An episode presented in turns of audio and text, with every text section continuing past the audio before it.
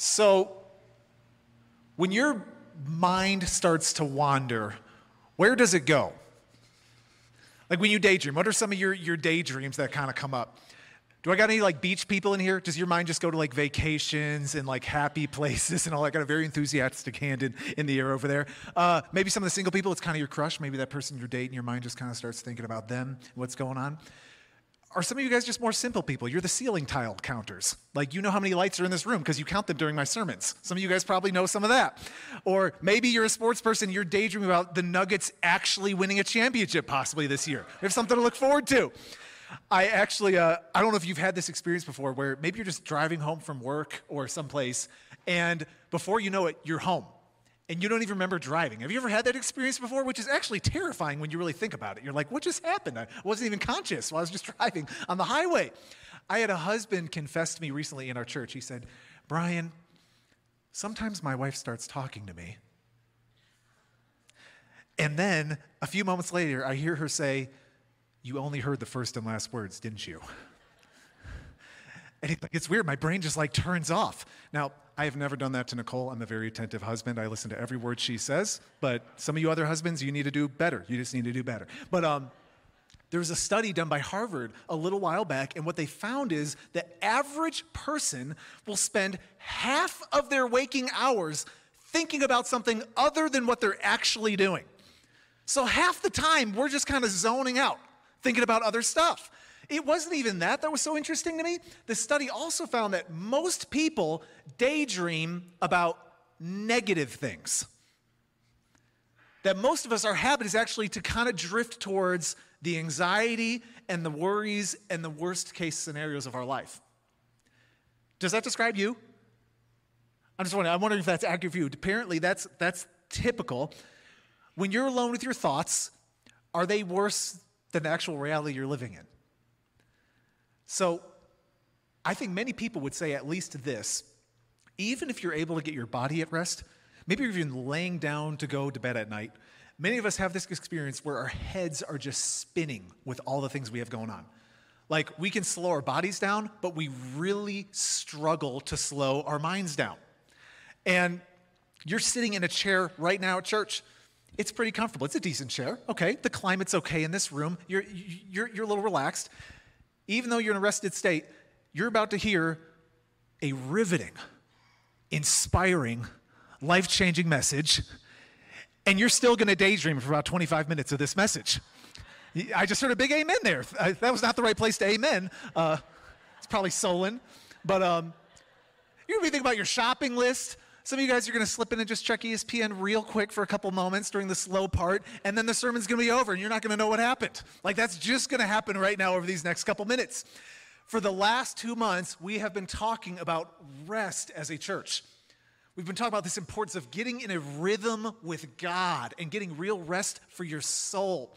And I'm kind of sad, but I'm also excited to say today we are closing out the pause series, everybody. We're bringing it to a nice, clean end. And what I've enjoyed so much about this series is all the conversations I had with people in our church. I've had so many people come up to me these last couple weeks say, Brian, I never even considered how central this theme of rest is in the Bible and how important it is to God. Other people have said, Brian, I have never even considered doing a Sabbath in my own life. I've been in church forever, and that was never something I even thought about. And even people just saying how they're marking finish lines in their week, and they're thinking about all the things they do want to do when they're taking a day off and when they don't. So, my hope is that in the coming weeks, months, and years, we see the real fruit of some of these practices in our lives and in our church. Because I can only imagine what God could do through a church of people who are really experiencing the real rest down into their soul.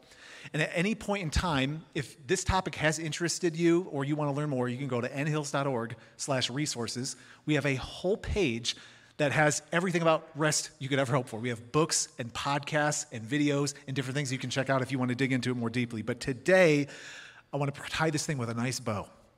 We're going to close it out. And what I know is many of us might start experimenting with some of these practices. You're going to be able to slow yourself down, get rested but you're still going to struggle to rest your mind. And your head is still just going to be spinning with all of the things. And my hope today is to go through a passage that is going to help you really get rested in every area of your life, particularly when it comes to your thinking. And so we're going to look at a passage today that is one of the most famous in the entire Bible Psalm 23. Wyatt just read it on the stage here just a moment ago. This passage has been shaping people's imaginations and ideas about God for 3,000 years.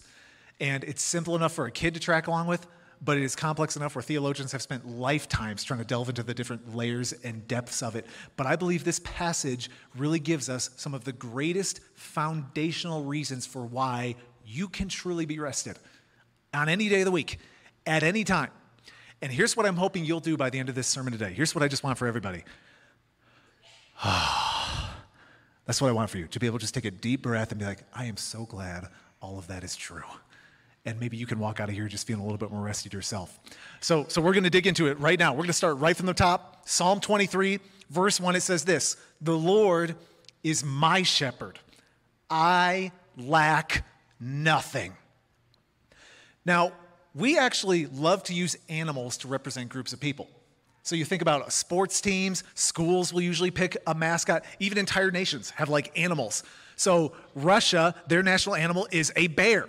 It's a pretty good, fierce, strong animal.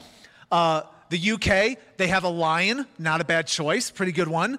Even, even just our country, United States of America, an eagle. I mean, very majestic, right? Now, the image often used for the people of God in the Bible is a sheep.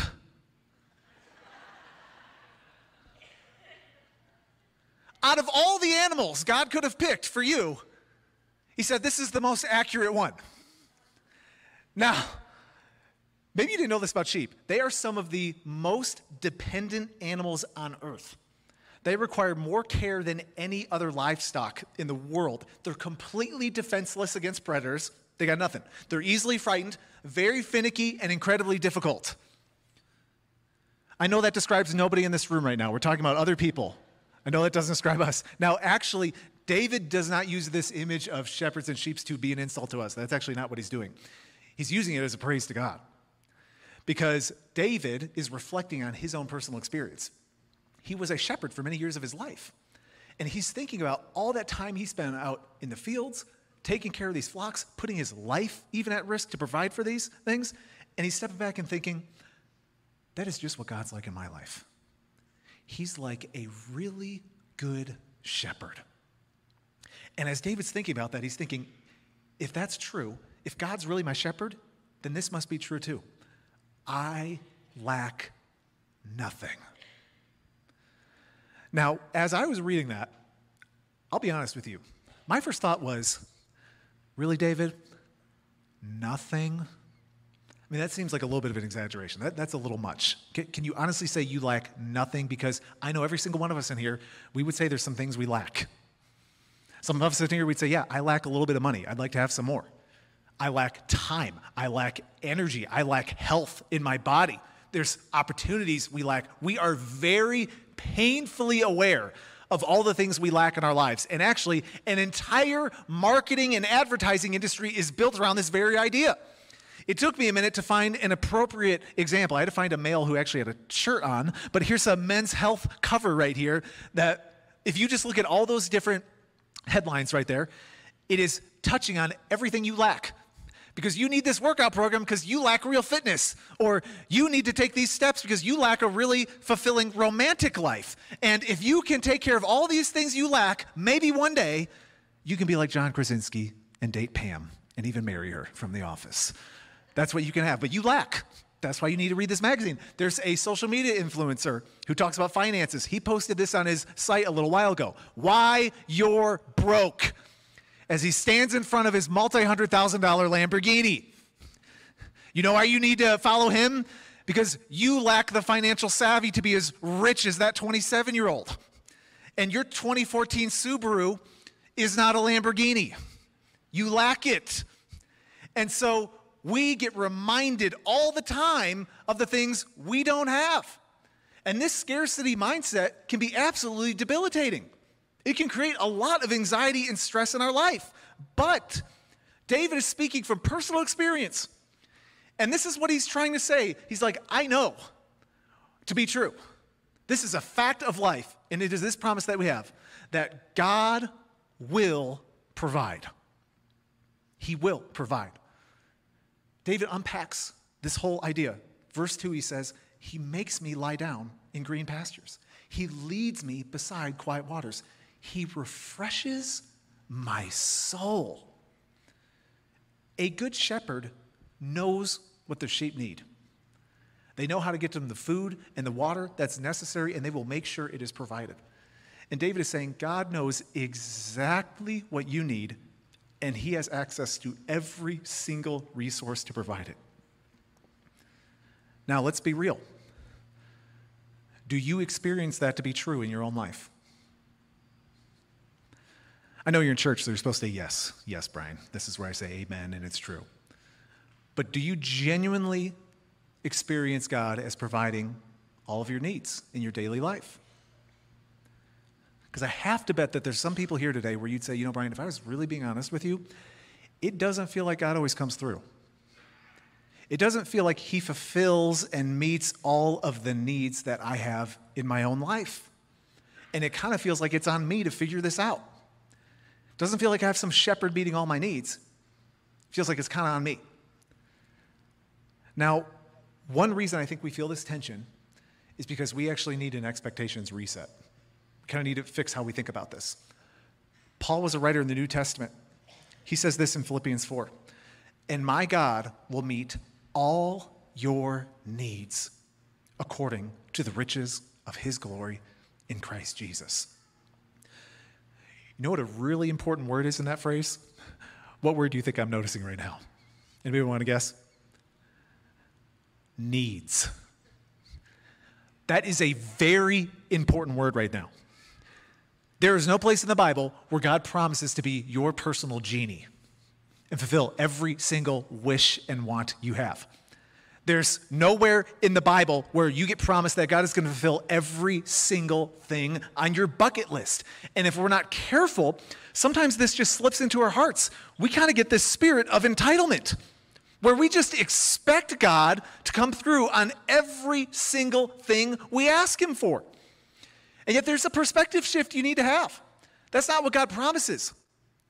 He says, I will make sure you have every single thing you need. Now, I've been thinking about my own life, even just reflecting on this sermon. There's a lot of stuff that I really, really want. There really is. I got quite a long list, actually. And I've asked God for a lot of these things. And many of them have not happened, and I don't know if they ever will. I've really pushed myself on this though. I was thinking, have I ever truly had a time in my life when God actually did not give me what I absolutely needed? And I'm telling you, I can't think of a single time. And I try, tried really hard to think about it. I can't think of a single time where God genuinely did not give me what I needed in any situation I have faced. He has always come through. He has never failed to meet my needs. And what I have experienced, and maybe you've seen this too in your own life, sometimes God will strip you down to where you only have what you need. And He's going to help you learn that He really is the only one you can depend on. He is your true provider. I'm wondering today, what do you need? What do you really need? Because David does give this promise you have a good shepherd. And he wants to give you every single thing you need. So maybe what you leave with today is just an opportunity to come to God with, Lord, these are just my needs right now. And he says, I would be happy to meet those needs and take care of you. Now, David continues on this kind of imagery with the shepherd and the sheep thing. He says this in the next line He guides me along the right paths for his name's sake. I try to do as much counseling and care as I possibly can in our church. I can't do it all, but I try to do as much as I can. And I love doing it because I get to sit down and hear people's stories and their struggles. And it really helps me even just be reminded I'm talking to real human beings, even up here on Sundays. It's really helpful. But interestingly, one of the primary things that usually comes up in conversations I have with people is around direction. So people want to have these conversations of like, well, Brian, how do I make the right decision? Which direction should I go in? Do I move? Do I change jobs? Should I date that person, marry that person, leave that person? And this is the struggle, right? it's really hard to know what the right path is. Like, it's really hard to figure out some of these decisions. And I think we have these moments where we feel like we're just kind of flailing around trying to figure this thing out. And you're like, God, um, this is kind of a big deal. A little bit more clarity would be kind of helpful in this situation. I'd appreciate a little bit of direction. Isaiah was a Old Testament prophet, and he spoke about a human reality that is true of all of us. In Isaiah 53, he says, All of us, like sheep, have strayed away. We have left God's paths to follow our own. Now, think of a good shepherd. They're going to make sure all the sheep are in the fold, they're getting them in the right direction. But you just have to imagine in any flock, there's got to be that one sheep every time. You know, the belligerent, difficult one who's always wandering around, wanting to do their own thing, go in their own direction before they know it, they're starting to walk off a cliff, and that shepherd has to go rescue them every single time. Guess what? You're that sheep.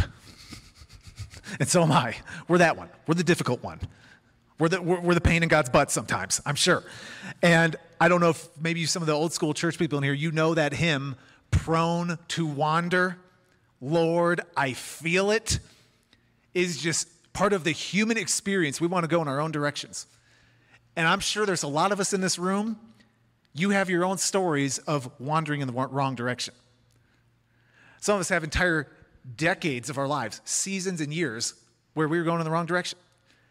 And a lot of us have felt the pain of those consequences of trying to figure the thing out, out on our own. Now, this is what David says. He says, Because God is a good shepherd, there's another promise that he guarantees you, and it is this that God will guide. He absolutely will guide. Early in Nicole's and I's marriage, when life was great, before we had children, and we could do whatever we wanted. I love my kids. Um, we used to love going to different cities around the country. And so we would love trying the food and seeing the culture and just kind of getting the vibe. So it was just something we like to do. And something we often did when we go to these cities is take tours. Because, you know, you only have like two days or something. So we're like, let's just get through it quick and talk to somebody who knows how to do it. But here's what I loved about these tours I didn't ever have to worry about where we were going, ever. I'm paying this person to get me in the right direction. And so all we had to do was not get a map or worry about learning any of the directional items. All I had to do was make sure I did one thing. There's only one thing I had to do stay close to the guide. That was it. Just make sure you follow them and walk with them, and they're going to get you where you need to go. That was the only thing I had to think about. What I love about this passage is David right here, when he talks about guiding on the right paths, he doesn't then start going off on a whole little rabbit trail saying, oh, and by the way, here's the 10 steps to getting God's guidance for your life. Here's the three things you need to do. Here's the button you need to press. There's actually a secret password, and this is how you do it. Because isn't that exactly what we want to do? We're like, God, just show me. What's the roadmap? I'll do it. I just need you to make it clear. We try to make God's path and God's guidance into a formula. We try to science it to death. There's something you just have to know today. There is a mystery to following God. There's an art to this thing. Following God is not a march, it's much more of a dance. And you don't always know what the next move is going to be. And if there is one thing I could tell you about the best way to get God's guidance for your life. This is really the only guarantee I can really give you. There's no formula. But if there's one thing you could do to guarantee that you stay on the right path with God, it's this stay close to the shepherd. You got to stay close to the shepherd. The number one way I have seen God work in my life has always been by me just doing everything I could possibly do to stay close to God. It's been the best guarantee. Because this is the truth. I don't know what the right path is. I have no idea. Can I boost your confidence right now, even about our church? People ask me, Brian, what's the five year vision for the church? I have no idea. I have no idea. I don't know where we're going to be in five years. Are you kidding me? You don't know where you're going to be in five years. I don't know the plan. But what I am doing is I am staying as close to God as I possibly can. And He has done a pretty good job guiding this church over the years with doing that. And you don't know the right path for your life either. You don't. We never know how it works, but God does. And this is the promise you get. If you will just stay close to God, He knows which steps you need to take. He knows how to get you moving in the right direction. So your confidence is not in the certainty of the path, your confidence is in the one you're close to. That's what it needs to be. And then he gets you on the right path. So if I can just give like one last charge on this do not put your confidence in the path, put your confidence in the person. That's where it needs to be. Amen. Amen. That was good. Okay? He knows where you need to go. Thank you for the golf clap. He knows where you need to go. He knows how to get you there. You just need to stay close. That's all you have to do. There's another aspect to this, though. We continue along this directional conversation here. Look what it says in verse 4. Even though I walk through the darkest valley, I will fear no evil, for you are with me. Your rod and your staff, they comfort me. Now, David talks about this image of this darkest valley. Maybe anybody who's read this passage before, other translations, you know it as the valley of the shadow of death. You hear that? Now, anybody who's lived during the 90s, you think Coolio invented that line.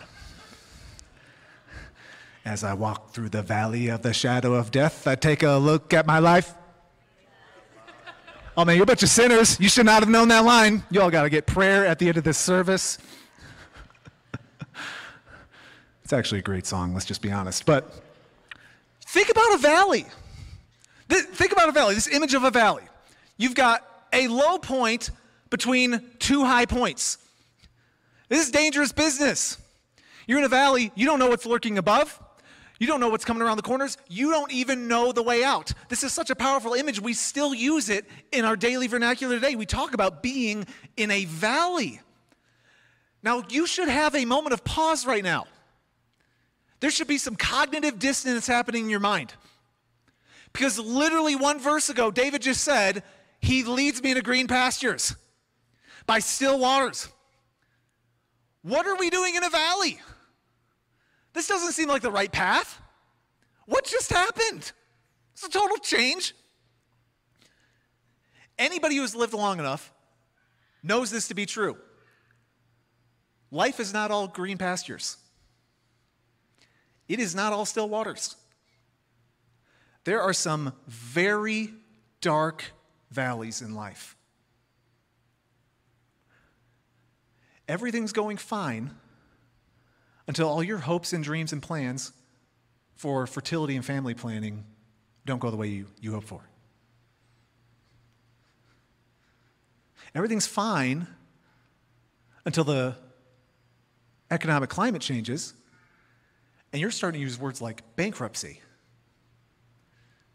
Everything's fine until that person you gave your life to in front of your family and friends hands you papers Everything is fine until the doctor sits you down and says, It's worse than we expected. If you live long enough, you are going to go through some very dark valleys. Some of us in here, you're in one right now. You're in a dark valley.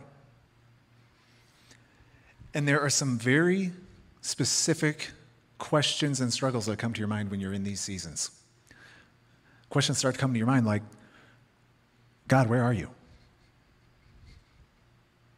What's going on? What's the purpose behind this? Have you abandoned me? Have you left me? Did I do something wrong? Am I getting punished for something I did? Because surely, God, you wouldn't be doing this if you were pleased with me. So, what is happening here? And the hard thing, too, about valleys is this as many times when fear and anxiety starts to kick in too. Because you're starting to wonder what's going to happen? Am I even going to get through this? Am I getting to the other side of this valley or is this going to kill me? And the interesting thing about fear is that you literally cannot be living in a state of fear and rest at the same time. Like they cannot coexist. And so it becomes impossible for you to live in this rested state that God really wants for you when you're living in this fearful valley. Now, I was a pastor in Indianapolis before moving out to Colorado. I pastored this church in downtown Indy. And let me just be real it was a little sketch sometimes. And we had a setup and teardown situation. We were renting a space, and I was always the first one to get in to kind of get the doors unlocked and start the setup deal. And then I'd be like the last one to leave on Sundays. And sometimes it was a little scary. You had to watch your back and make sure the doors locked behind you, all that.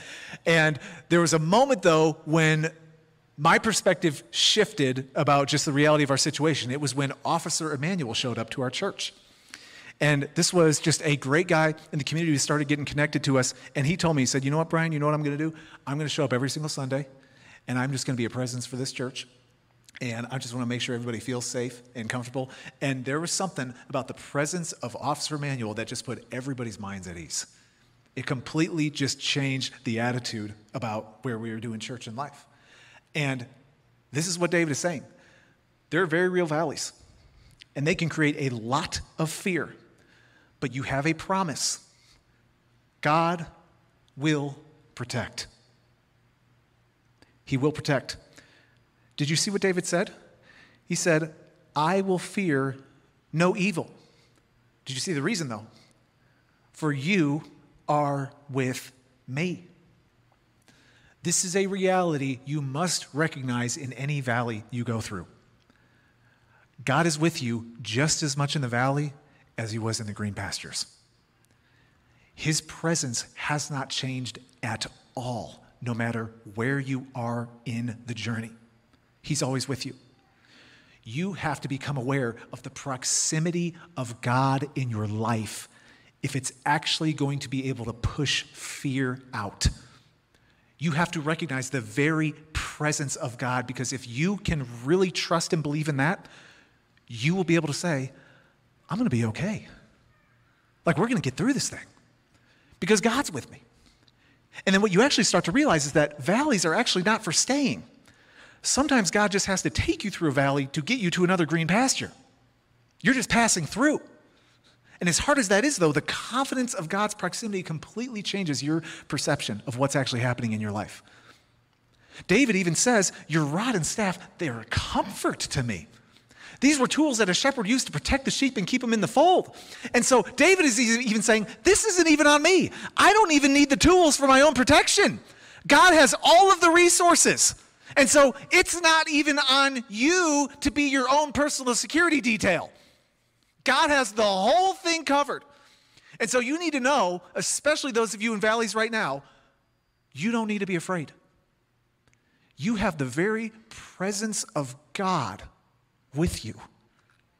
He has every resource available, and He's going to make sure you are perfectly protected as you move towards greener pastures. It's a promise from God. Now, David is getting close to the end of the psalm here, and he shifts the conversation. We move from being outside to being inside. And now God is actually presented as a host here. Look what it says in verse 5 You prepare a table before me in the presence of my enemies, you anoint my head with oil, my cup overflows. Now, what David is describing here is actually kind of a foreign concept to us here living in the West in our moment of time. Because what David is describing here is radical hospitality. And that's actually not a part of our culture these days. Many of us in here, maybe you've had this experience. You've lived by some of the same neighbors for 20 years, and you have no idea what their names are. You know what I mean? You give them the wave. You're like, oh, hey, Steve? I know we met 20 years ago and now we don't talk to each other. We just don't do that. Now, in the Middle East, it's a totally different deal, even when David was alive, but you can even go to places there now where if you just walk by somebody's house, they are going to insist that you come inside and have a whole meal. They're going to roll the red carpet out because it's just embedded in their culture. And so David is describing this idea of a table. This is a massive meal. I don't know what some of your like holiday traditions are, but for Thanksgiving, Nicole and I will typically go to Chicago to visit my family. We'll go to my sister's house. It's festive, there's music, there's all these people, but at some point in this trip, the food's gonna come out. Praise the Lord Jesus on heaven and earth, the food comes out. And there's this moment, and it's just this glorious spread. And I have never had a moment at a Thanksgiving where I've thought, I don't think we're gonna have enough food. I've never thought that. My first thought is, how am I to stuff all that food in my face and have thirds and fourths? Like, there, we're going to get all the pants unbuttoned on this eating venture we're about to go on. That's the thought. And so David's trying to create this image of this massive spread. God is pulling out all the fixings. He even talks about this oil being poured on his head. Hosts would do that for their guests to cool them off from a trip. It was, again, a massive gesture of hospitality. He talks about his cup overflowing. Like God's just got the drinks out, he's just pouring it down. This is a picture of ridiculous abundance.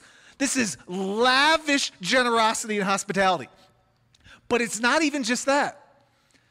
I don't know if you caught what David said about this moment. He said, You prepare the table in the presence of my enemies. So, David is not living in ideal conditions right now. I mean, he's in the middle of a battlefield, and God's preparing this spread. There's a very real dynamic that we all experience and struggle with. And it's this fact that it is very hard to enjoy the good things in your life when you have bad stuff going on. It's hard. We've experienced this because you can have a lot of things kind of in place in your life, but then one of your kids goes sideways. And it kind of taints everything else, makes it all harder.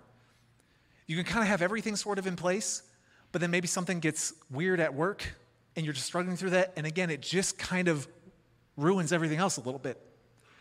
And what is so important about this that David is thinking of is that we often think we need perfect conditions for us to be able to enjoy our lives. We need everything to be in place.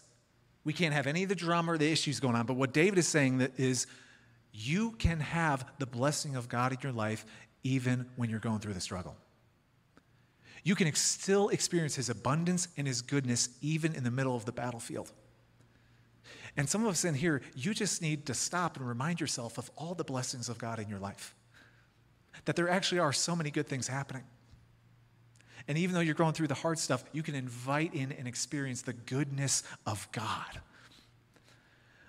But David now lands the plane and he closes the whole thing out here. He says, Surely goodness and love will follow me all the days of my life, and I will dwell in the house of the Lord forever. Is the final promise we get God will get you home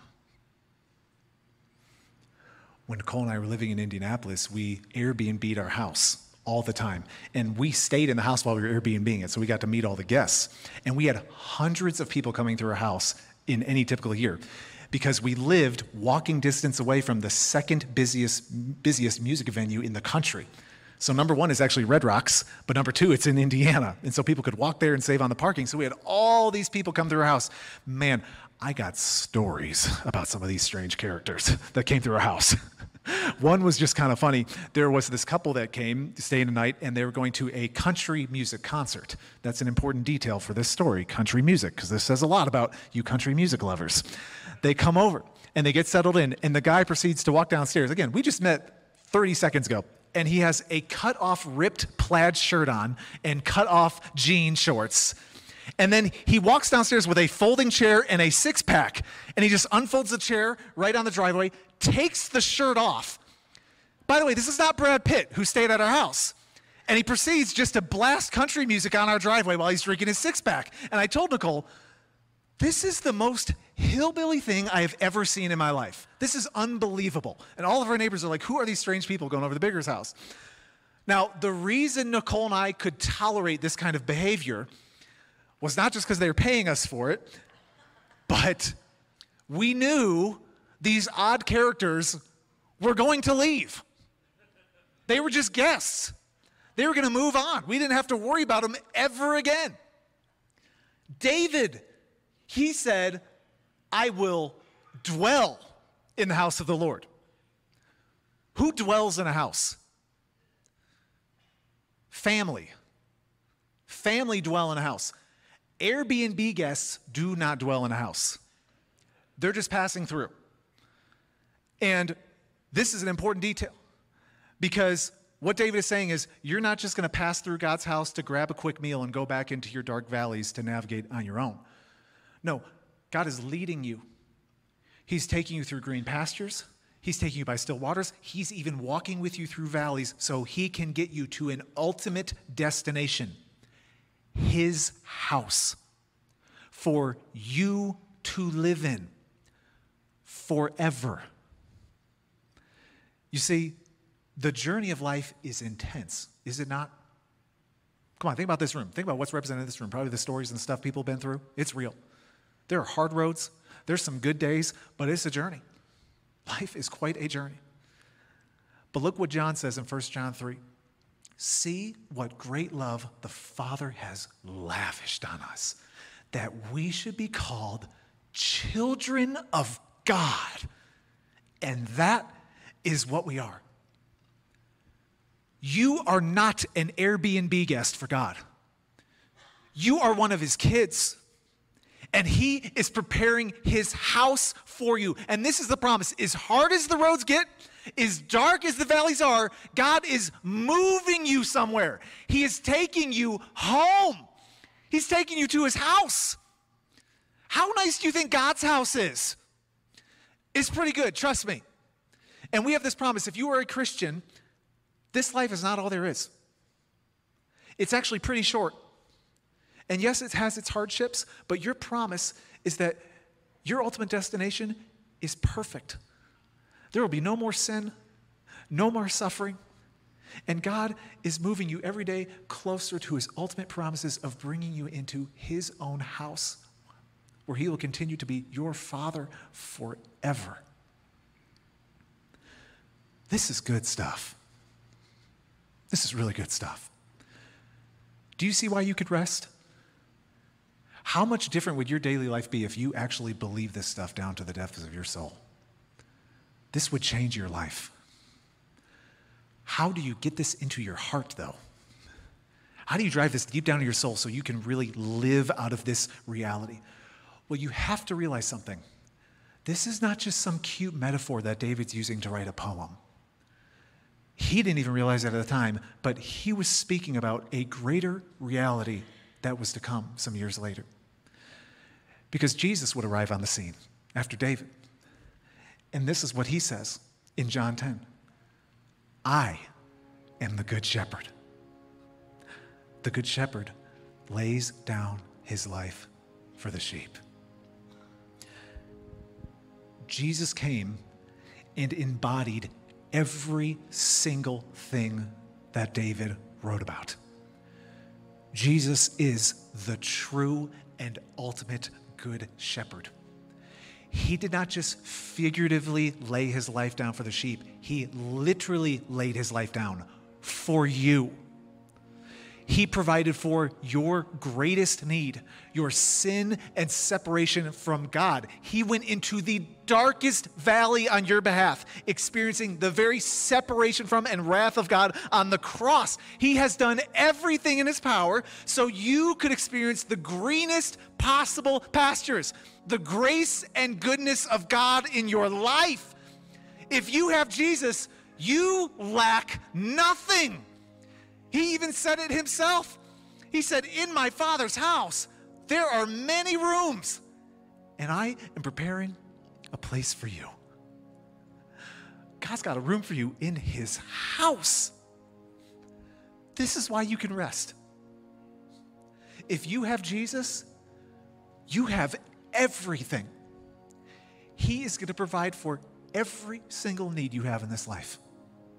He will make sure He keeps you on the right path as you stay close to Him. He promises to guide you every step of the way. He will even protect you in the hardest seasons of your life. He will make sure they do not destroy you, but He gets you to the other side of where He wants you. And ultimately, even through this whole journey of life, you're going home. He's got a place for you. And so I just want to encourage you if you have not made Jesus your shepherd, your Lord and your Savior, that is the best decision you could possibly make. He wants to come into your life, He wants to transform it, He wants to get you on the right path and completely take you in a direction you never even imagined. And He's ultimately going to get you home. Now, for all of us today, in Jesus, you have all the rest you need. He is going to refresh and restore your soul. So, as we finish this series together as a church, let's step into the rest of God that we have in Jesus. Amen. Let's pray together, everybody. Lord, we just praise you this morning. These realities feel almost too good to be true that we have a God who promises to give us everything we need, that you will take us exactly where we need to go, that we have your very supernatural protection over our lives through every season we navigate. And ultimately, Lord, you are taking us somewhere. This is not just some aimless life. We're not just going to die a hopeless death. No, we're going to step into your house because you're our Father and we're your kids.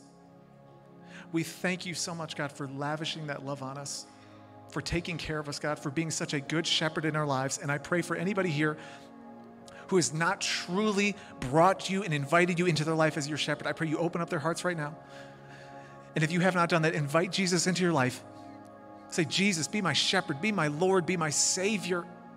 God, I pray you would change people's lives in our church. I pray for salvation pray for people to be delivered to experience what you promise in this passage. And for all of us, God, I pray that we can rest in the reality that we have a good shepherd who is with us every single step of the way. And we pray this in the name of Jesus. Everybody said, Amen. Thanks for tuning in to this week's message. If you would like to learn more about Northern Hills, you can go to nhills.org. You can also follow us online on Facebook, YouTube, or Instagram for more updates and events. We look forward to seeing you next week.